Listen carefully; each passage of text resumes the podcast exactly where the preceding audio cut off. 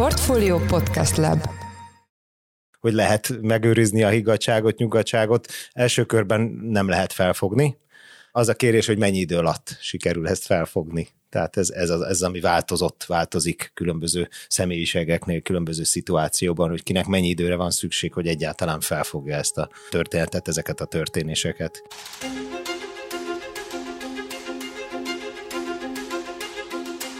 Sziasztok, ez a Portfolio szerdánként jelentkező heti podcastje, én Orosz Márton vagyok a műsor házigazdája. December 9-én 75,7 millió euróval, azaz 31 milliárd forint feletti összeggel lett vastagabb egy magyar ember pénztárcája, akinek a számait kihúzták a Eurojackpoton. Mindehez az 50 számsorból 5, a 12-es számsorból pedig két számot kellett eltalálnia. Így született meg az a 7 darab szám, amivel a szerencsés nyertes könnyedén befér Magyarország 100 leggazdagabb emberek közé. De vajon hogyan lehetséges észnél maradni, ha egyik napról a másikra hirtelen ekkora összeghez jut az ember? Egyáltalán mit kell, mit lehet kezdeni egy ilyen nagy összeggel. Többek között erről kérdezzük Konkoly Miklós vagyonkezelőt, a Konkoly Direct és a Hillside Bankers alapítóját, aki itt van velünk a stúdióban. Szia Miklós, üdvözöllek a podcastben. Szia, jó napot kívánok! Köszönöm szépen, hogy bejöttél ide hozzánk, és hát gondolom, hogy te, mint vagyonkezelő, találkoztál már hasonlóan nagy összegekkel. Nagyjából, hogyha jól írom le, akkor ez is a munkád. Tulajdonképpen, hogy tehetős gazdag emberek pénzét kezeled, segítesz nekik üzleti tanácsokat, befektetési tanácsokat adni. Jól, jól mondom ezt egyébként? Igen, egyik része oktatás, mentoring, a másik pedig befektetési tanácsadás. Hát akkor rögtön felismerül a kérdés, hogy megkeresette már téged a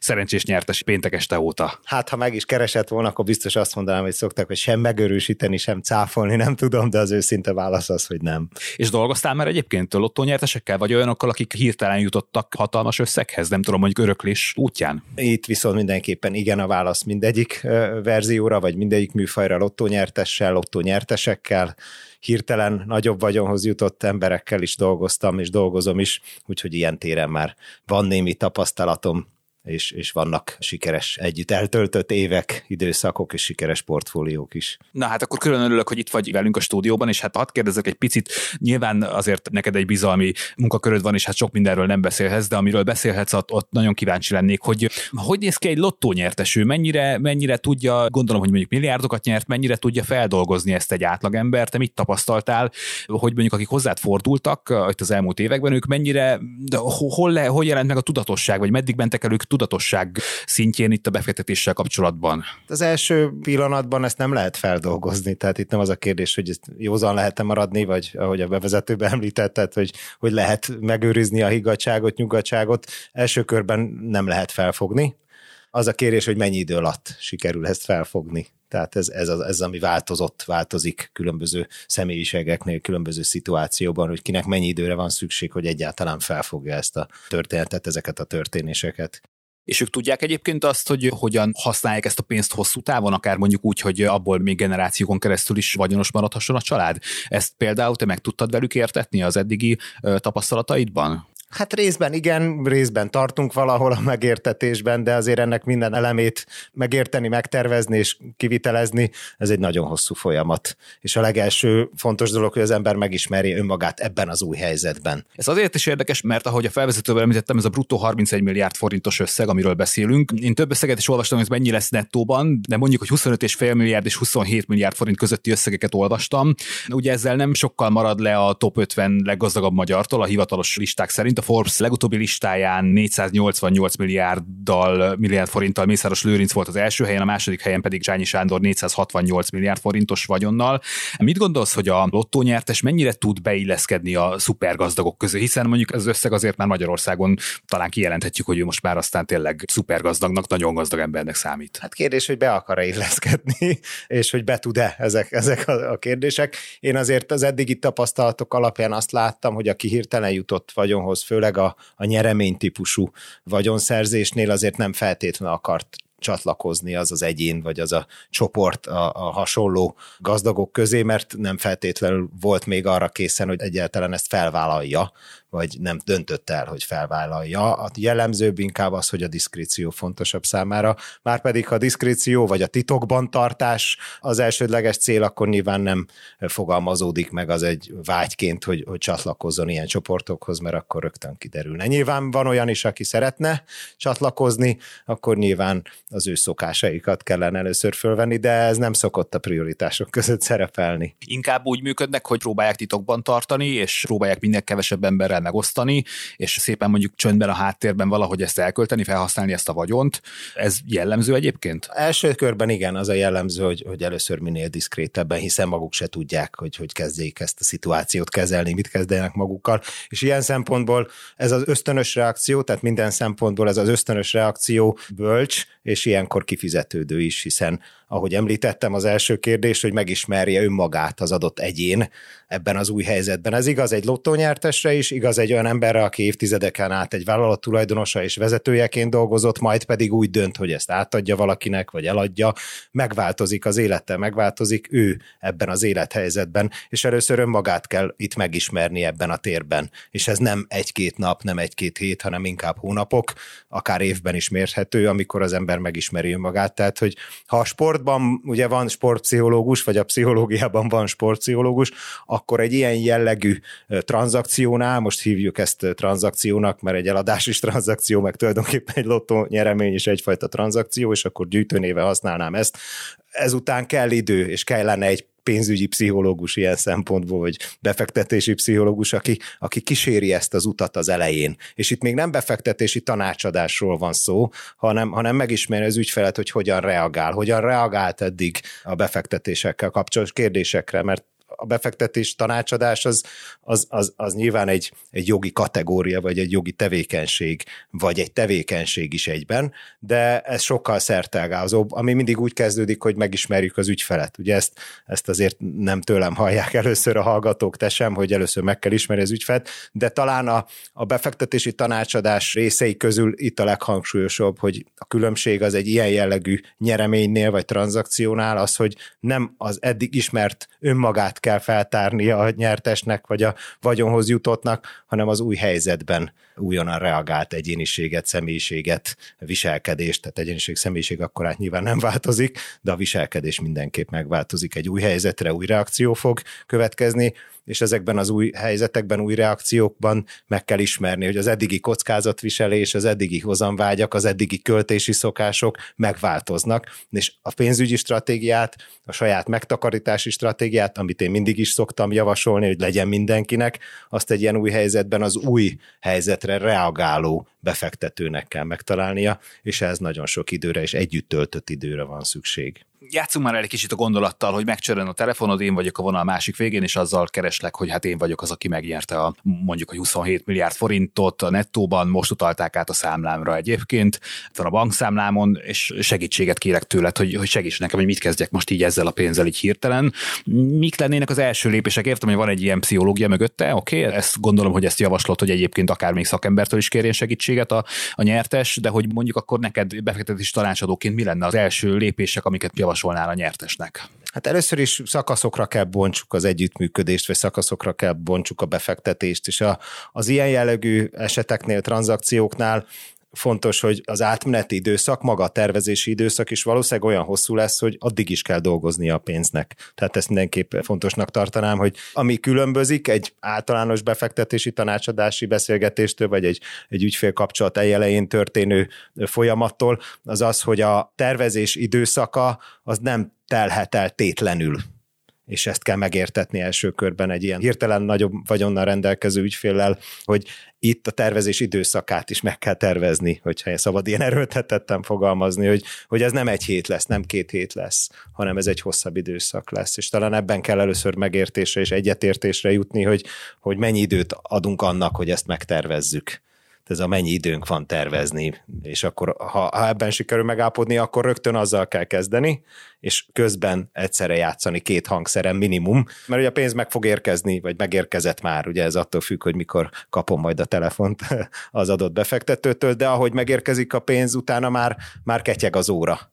És ha felelősen állunk hozzá, mert pedig nyilván az a cél, hogy befektetési tanácsadóként, vagy mentorként, vagy akármilyen szakemberként felelősen álljunk ehhez a folyamathoz, és azért nem szabad elkapkodni a hosszú távú tervezést, mert ketyeg már az óra, ezért nyugalomba kell helyezni az ügyfelet és magunkat is, hiszen ez egyfajta izgalom, egyfajta adrenalin ebben a helyzetben, hogy ne legyen rajtunk a teljesítménykényszernek a sebesség stressze mert akkor nem fogunk jó döntéseket vagy jó tanácsokat adni. Tehát válaszolva és egy kicsit becsatornázva a választ a kérdésbe vissza, először azt kellene megértetni itt az ügyfele, és az lenne az első lépésem, hogy ezt, ezt végig beszéljük, hogy itt mindenképpen hirtelen nagyon távolról két szakasz lesz, azokon belül is nagyon sok kisebb szakasz, de hogy ezt tervezzük meg, hogy ez mennyire érthető, mennyire tudom elfogadtatni vele, és hogy a rövid távot ne keverjük össze itt is a hosszú távval, még csak az első körben sem. Ez egyébként azt is jelenti, hogy mondjuk arra is azonnal választ kell adni, hogy ne maradjon a, a csak úgy a bankszámlán a pénz, mert az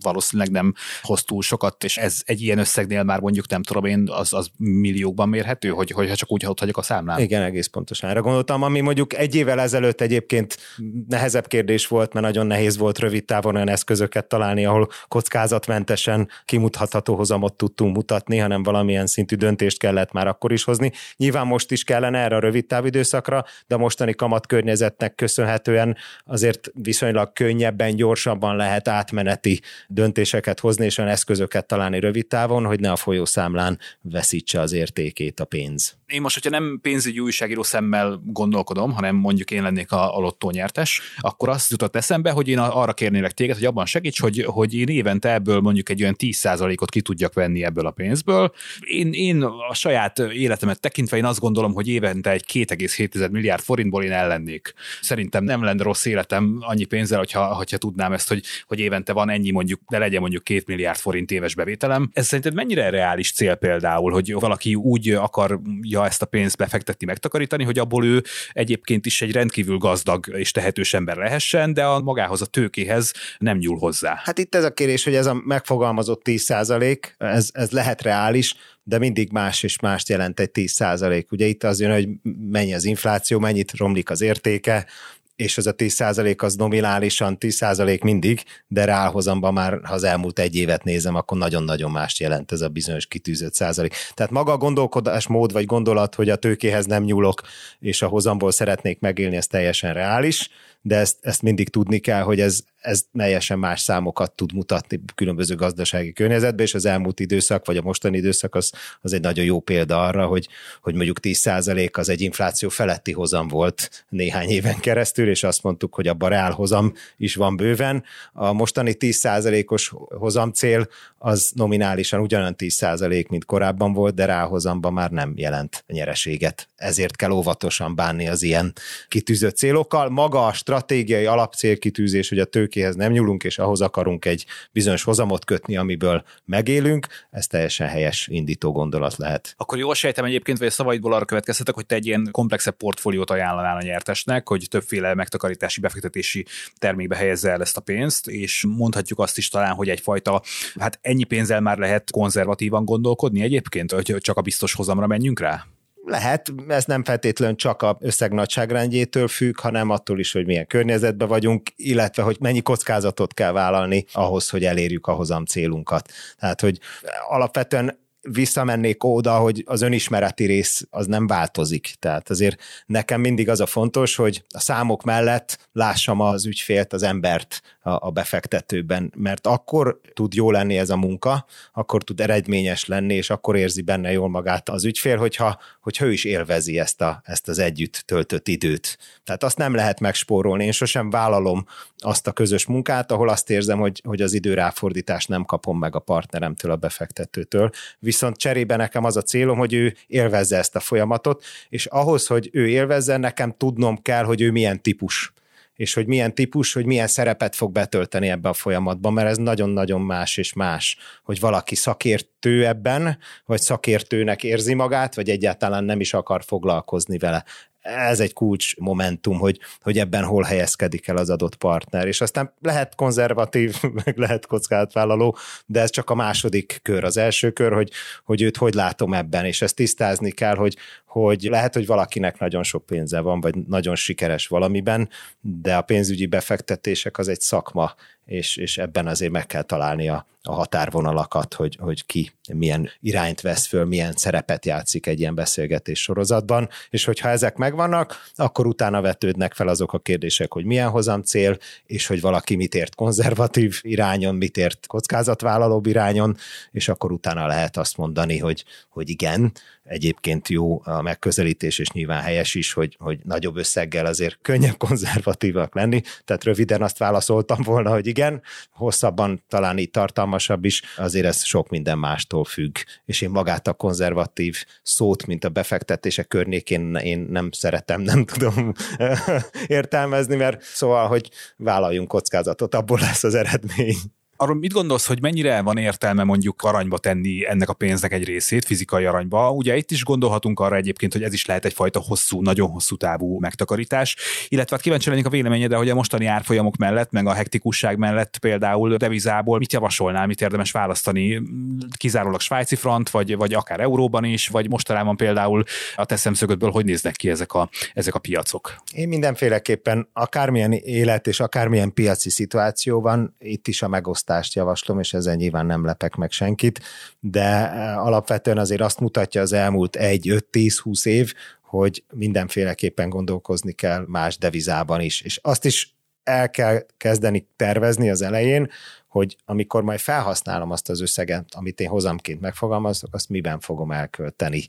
Ugye, hogy mekkora az esélye annak, hogy a gyermekem forintban fog majd lakást venni magának, vagy a, a gyermekem tanítatását ugye vélhetően nem forintban fogom már fizetni, jó magam sem. Tehát, hogy ezek azért meghatározzák azt, hogy itt alapvetően deviza megosztás mindenképpen javasolt, és akkor nyilván az euró, a dollár előkerült, tehát én mindenképpen minimum egy háromlábú székre tervezném ezt a portfóliót, vagy háromlábú székre állva kezdenék el gondolkozni, ahol euró, dollár és forint is a lábak között van, és azt, hogy milyen arányban, azt a, a célokhoz igazítva tervezném meg. Természetesen nem csak deviza, hanem ahogy kérdezted, a, a, az arany, az egy nagyon jó irány, és ezt jó, hogy szóba hoztad. Az arany lehet egy érték meg értékmegőrző funkció, de ma már az értékmegőrző funkciót egy portfólióban más és más eszközökön keresztül is el lehet érni.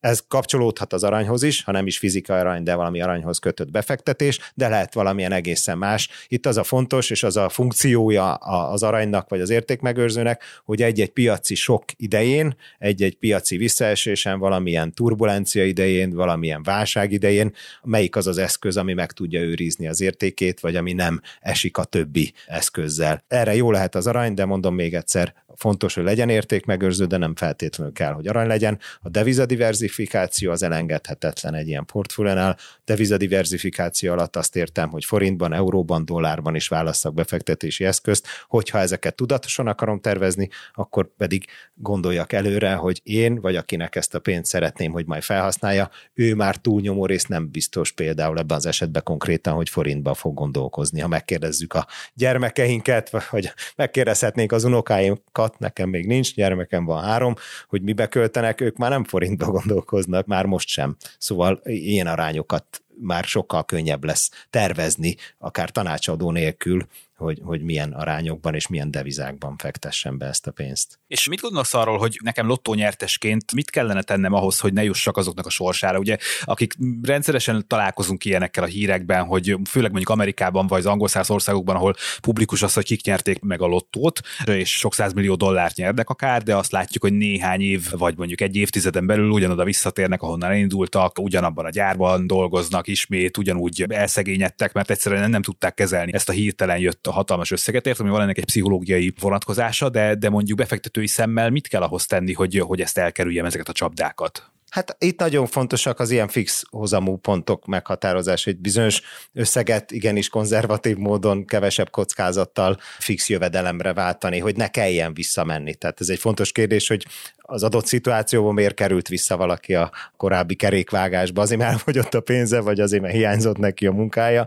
de ahhoz, hogy elkerülje a vissza kell mennemet, ahhoz mindenképpen ezek a konzervatívabb vagy kiszámíthatóbb befektetési megoldások kellenek, tehát a folyamat első időszakában valóban meg kell határozni azt a azt a jövedelemszintet, vagy azt a cash flow-t, vagy azt, a, azt az eredményt, amit egy 10-15-20 éves távlatban pontosan ki akarok számolni, és meg akarok kapni, hogy elkerüljem ezt a veszélyt. Ezekhez valóban fix hozamú eszközök kellenek, kötvények, amelyek most egyébként sokkal jobb lehetőségek kecsegtetnek nominális hozam, vagy kamat tekintetében, mint mondjuk egy évvel ezelőtt. Ugye korábban mindig azt mondtam, hogy nem az a fontos, hogy mikor fektetünk be, hanem mennyi időtávra. Hát azért, azért nyilván az is fontos, hogy mikor mikor, és ha most választanom kéne, hogy mikor nyerjen valaki lottót, és mikor kelljen azon gondolkozni, hogy milyen fixhozamú kötvénytípusú eszközökkel teremti meg ezt a biztonságot a portfóliójába, akkor azért ilyen tekintetben sokkal jobb helyzetben vagyunk ma, mint mondjuk egy évvel ezelőtt, hiszen a fixhozamú eszközöknek akár forintban főleg, de még devizában is jobbak a lehetőségei kamatban, hozamban, mint, mint korábban. Szerintem nagyon érdekes kérdés, hogy egy lottónyertesnél, hogy hogy lehet ezt a vagyont úgy áttransformálni, hogy az mondjuk hosszú távon az én családom számára vagyon maradhasson. Mondjuk gondolok itt arra, hogy például, hogyha nem tudom, lennének gyerekeim, unokáim, akkor akár ők is vagyonos emberek maradhassanak ebből a pénzből.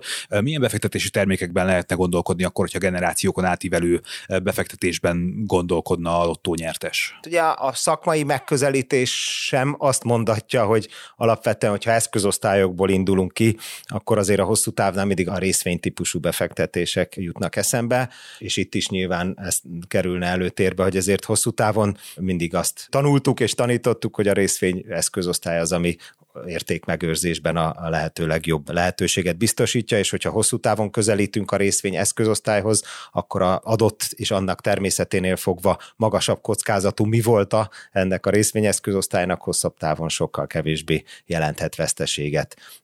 Ez esetben, amit itt az előbb is érintettünk, azért nyilván a kötvények is szóba kerülnek, ha nem is évtizedeket, de azért egy-egy évtizedet fixhozomú eszközökkel is lehet nyugodtan kezelni, azaz lehet vásárolni 10-15 éves kötvényeket is, állampapírokat, és azért azok egy biztonságos hozamot jelentenek kiszámíthatót. Ha pedig visszatérve itt a generációkra, akkor nyilván itt egy portfólióépítésről van szó, ahol a befektetési alapok is jó megoldást jelentenek és jelenthetnek, én azért építenék befektetési alapokat ez esetben mindenképp a portfólióba, túlsúlyba, hiszen ezek nyílt végűek, nincsen lejáratuk. Az aktívan kezelt befektetési alapoknak pedig az előnye, hogy azokat, ha most elindítom, a szakmai portfóliók kezelők, akik kezelik ezeket az alapokat, mindig az adott piaci helyzetnek megfelelően fogják ezt a, ezt a befektetést kezelni. Így módon ahhoz, hogy az adott piaci változásokat beépítsük a portfőben, nincs feltétlenül szükség az ügyfél vagy az ügyfél örökösének a közreműködésére. Mondjuk ehhez képest egyedi eszköznél,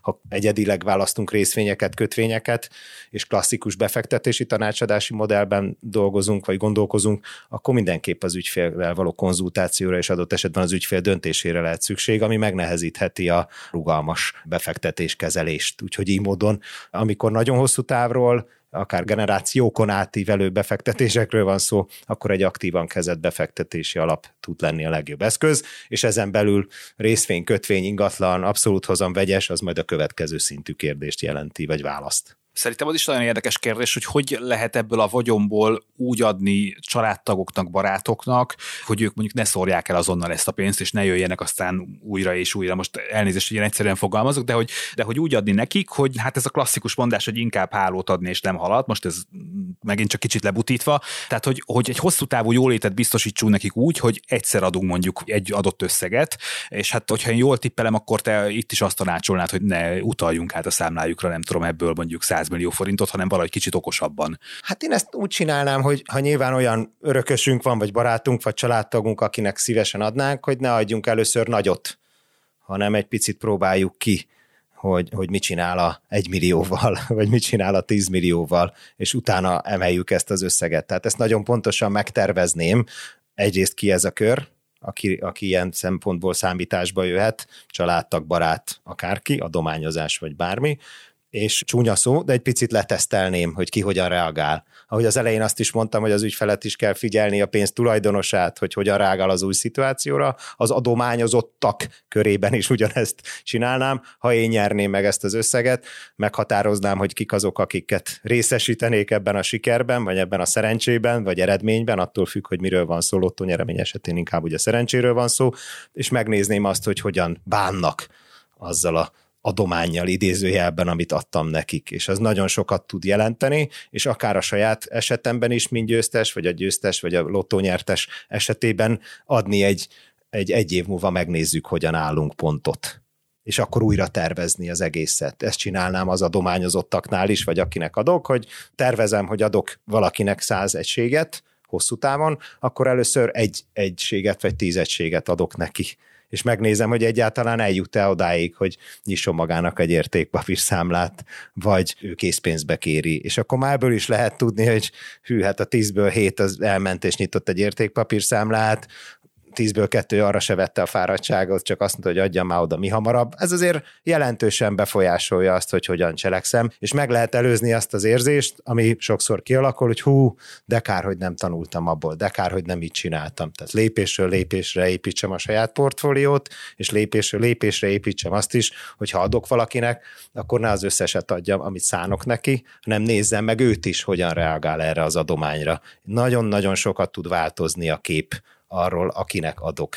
Akkor, ha tényleg adok neki, akkor, ha ő tényleg cselekszik, tényleg valahogyan kezeli azt, amit tőlem kapott, és jelentősen befolyásolja azt, hogy a következő etapban, következő szituációban mennyit és hogyan adok neki. Rengetet lehet tanulni ilyenkor ebből, és ha nem költöm el az összes erre szánt részt a nyereményből, akkor a következő ütemeknél, amikor még van, akkor azt sokkal hasznosabban és számomra eredményesebben tudom befektetni vagy odaadni. Hát, ahogy így beszélgetünk, szerintem egyre nagyobb kihívás ezt a hatalmas pénzt jól elkölteni, úgyhogy azt gondolom, hogy nincs, nincs azért olyan könnyű dolga a lottó nyertesnek, mindazonáltal, hogy hirtelen rendkívül gazdag lett, de azért szerintem nagyon sok mindent át kell gondolnia. És szerintem például, amit átgondol, az valószínűleg az adományozás, most egy picit említette is. Én azt tippelném, hogy ha 10-ből 10 embert megkérdezünk, akkor azt mondja, hogy ennyi pénzből ő biztosan adományozna és, és jótékony célra is fordítana, és tételezzük fel, hogy ez így is van, hiszen miért ne.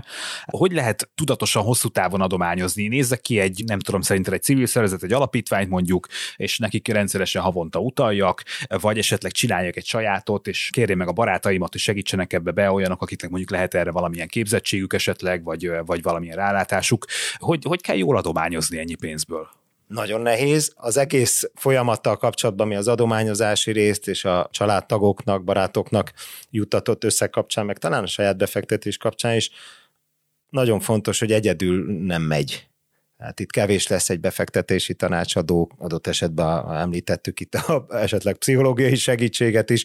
Szóval ki kell alakítani szerintem egy, egy ilyen kis tímet, vagy, vagy kis bizottságot ki, hogy hívja, akik segítenek ezt az egészet kialakítani, és nyilván mindenkinek megvan az a bizalmi köre, akiből építkezhet, és érdemes ezt talán ebbe az esetbe is alkalmazni, hogy van egy barát, van egy családtag, vagy jó esetben több családtag, és több barát, aki már az életben eddig is megbízható partnerként ott állt mellettünk, vagy ott állt mellette ezekben a szituációkban, akik segítenek végig gondolni, hogy hogyan is épüljön föl ez az adományozási stratégia. Most egy picit ilyen komoly szóval illetem, de hát erre is egy stratégia kell, mert nem lehet kapkodni kis összeggel se, nagy összeggel se, és kitalálni azt, hogy kik azok az emberek, akik ebben a témában segítik a munkámat, vagy a döntéseimet, hogyha ezt nem munkaként fogom föl döntés, mindenképp döntés, hogy kinek adom, és van, aki ebben jobb, mint én, van, aki segít ebben választani, ha nincs egyáltalán tapasztalatom. Lehet, hogy ismerek olyan szervezeteket, olyan alapítványokat a korábbi múltból, az adott nyertesre gondolok, akinek szívesen ad. Akkor érdemes maradni annál, akiben eddig megbíztam, és tudom, hogy hogyan használta föl. Mert itt is előkerül az a kérdés, vagy az az élmény, hogy valakinek adok valamit, vagy adtam, és egészen máshogy reagált arra, amit kapott, mint ahogy én azt elterveztem, és akkor utólag ez rossz döntésnek fog tűnni, és rossz döntésként fogom értelmezni, mint befektető, vagy mint adományozó. Tehát itt is fontos, hogy ha ismerem, hogy hogyan reagál, az egy nagyon jó lépés, ha nem ismerem, de kiválasztom akár segítséggel, a bizalmi körömben lévő emberek segítségével, hogy kinek adományozok, akkor se az egész összeggel, hanem kisebb összegekkel nézzem meg, hogy hogyan reagál az adott szervezet, az adott egyén erre az adományra. És utána legyen egy következő pont, ahol ezt értékelem hogy, hogy hogyan sikerült ez az adomány, hogyan használták föl. Akarok én még adni ezeknek? Akarok még adni ő neki? Úgy használta fel, hogy elgondoltam, vagy rögtön egy nap múlva kérte a dupláját? Nagyon-nagyon más szituációkat, más reakciókat vált ki. Ilyeneket láttam, és ez nem az elmélet szól belőlem, hanem a tapasztalat, hogy nagyon sok olyan mondat hangzott el, ó, hát ha tudtam volna, másképp cselekedtem volna, és de kár, hogy nem csak a felét adtam. És ezt nagyon szépen föl lehet építeni lépésről lépésre ezt a, ezt a taktikát, és elsőre bonyolultan hangzik, és nem akarok elijeszteni senkit, valóban nem könnyű, de hogyha adunk ennek egy, egy tervet, készítünk neki egy tervet, egy stratégiát, akár nagyon egyszerű lépésekből és követhető lépésekből, akkor sokkal biztonságosabb érzés ebben benne lenni döntéshozóként, és lehet korrigálni. Ha mindent el akarok dönteni hirtelen, hamar, gyorsan, akkor utána nagyon nehéz ezt korrigálni. Ha azt döntöm el, hogy lépésről lépésre haladok, azt döntöm el, hogy az elején csak tervezek, addig valahova befektettem a pénzt, ad még dolgozik, és nem kell kapkodjak, akkor nyugodtabb vagyok, biztonságban érzem magam, mint befektető, és jobb döntések tudnak születni, és ha ezek a döntések nem sikerültek, de hagytam magamnak teret és időt, hogy kijavítsam őket, akkor a kijavítás után biztonságosabban, jobban érzem magam, és még jobb döntéseket tudok hozni, és akkor ez a spirál nem lefele indul be, hanem az építkezés felfele halad, és egyre jobban fogom magam érezni, és jobban látom azt, hogy az a pénz, amit én nyertem, vagy megteremtettem, lottó nyeremény esetén nyertem, az tényleg nem csak eltűnik, hanem esetleg olyan helyekre kerül, ahol még a pénz sikereket, vagy esetleg további nyereséget szül, ami igazán sikere tud lenni egy ilyen folyamatnak. Szerintem az is nagyon izgalmas kérdés, hogy hogyan tudja megtalálni a lottónyertesünk azt a mondjuk egy tanácsadót, vagy pénzügyi tanácsadókat, akik tudnak neki segíteni.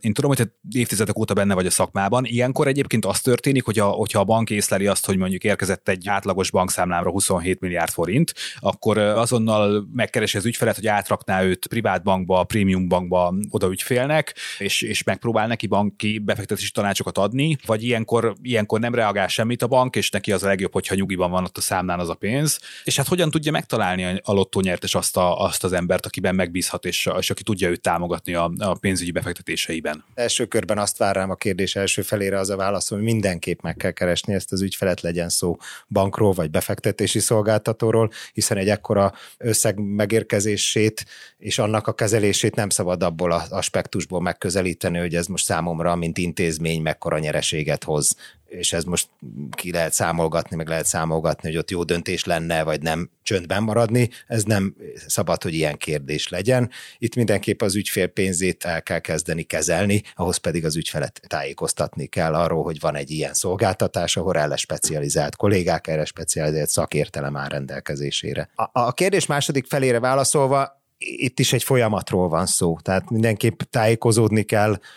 itt is javaslom azt, hogy, hogy az embernek vannak olyan barátai, családtagjai, ismerősei lehetnek, akiknek a véleményére ad tehát ilyenkor érdemes egy picit körbe kérdezni. Nyilván ez is egy nagyon érzékeny dolog, hogyha titokba akarom tartani az összeget, de javaslom, hogy itt se egyedül menjünk neki a, bocsánat, a falnak, hanem, hanem kérdezősködjünk, hogy ugye más tapasztalata az nagyon hasznos tud lenni, hogy, hogy amit én gondolok, hogy jó, mert nyilván van olyan ember, aki megnyeri a lottót, és vannak tapasztalatai, pozitív is, negatív is, vegyes is, és az alapján megy.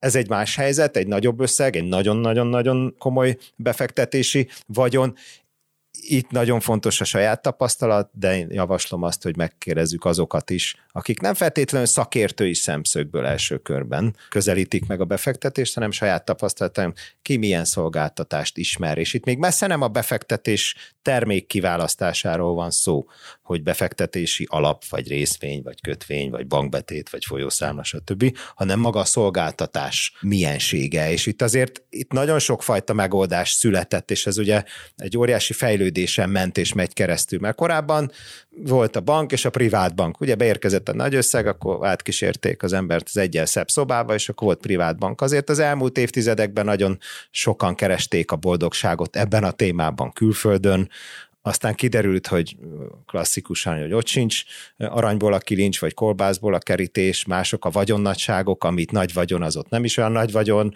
ami ott kint van, az jobb, de sokkal drágább, nem annyival drágábban, mennyivel jobb. Tehát itt az első irány az nem csak az, hogy melyik bankot vagy melyik befektetési szolgáltatást válasszam, hanem milyen szolgáltatást válasszak, mert ma már van private banking, van family office, van kisebb fajta befektetési portfóliókat kező cég, tehát ezeket is meg kell ismerni, és ma már nem csak az az egy vágány van, hogy akkor beutalom a folyószámlámra a pénzt, és aztán megvárom, még fölhívnak, vagy nem hívnak föl a, az adott helyi privát bankárok. Oké, okay, tehát hogyha, hogyha valaki választ mondjuk egy pénzügyi szolgáltatót, aki, akiben megbízik, akkor hogy válaszolnak? Nyilván sok tucat tanácsadó dolgozik, akár egy, akár egy prémium banknál, akár egy, egy privát banki szolgáltatásoknál, de hogy válasz ki azt az embert, aki, akiben tényleg aztán megbízik, és tényleg az ő dedikált bankára lehet nevezzük így? Nagyon fontos kérdést, mert ugye szokták mondani, hogy azért olyan a tanácsadó, mint a bank, vagy olyan a, a bankár, mint az anyacég, de hát azért ez a valóságban nem feltétlenül így van.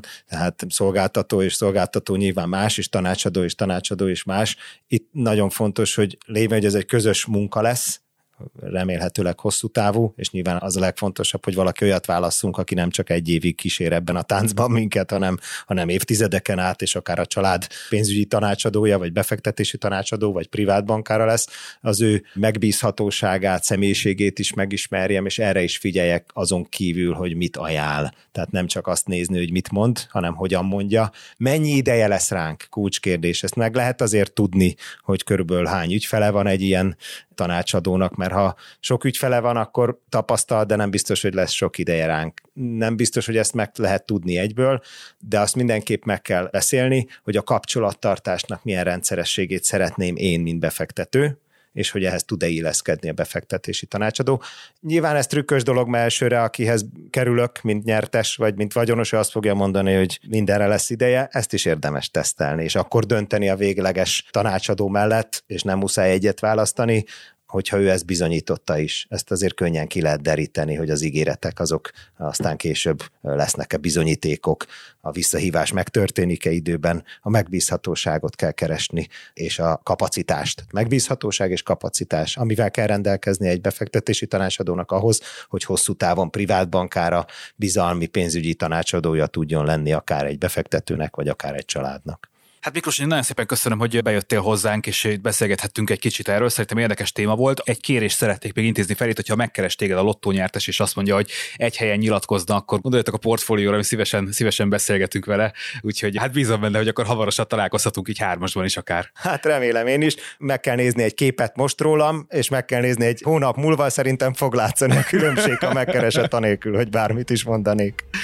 Konkoly Miklóssal, vagyonkezelővel, a Konkoly Direct és a Hillside Bankers alapító alapítójával beszélgettem itt a Portfolio heti podcastjében december 14-én. Ha tetszett az adás, akkor iratkozz fel a Portfolio podcast csatornájára a nagyobb podcast platformokon, hogy mindig időben értesülj az új epizódokról. Én Orosz Márton vagyok, új adással jövő héten jelentkezünk. Sziasztok!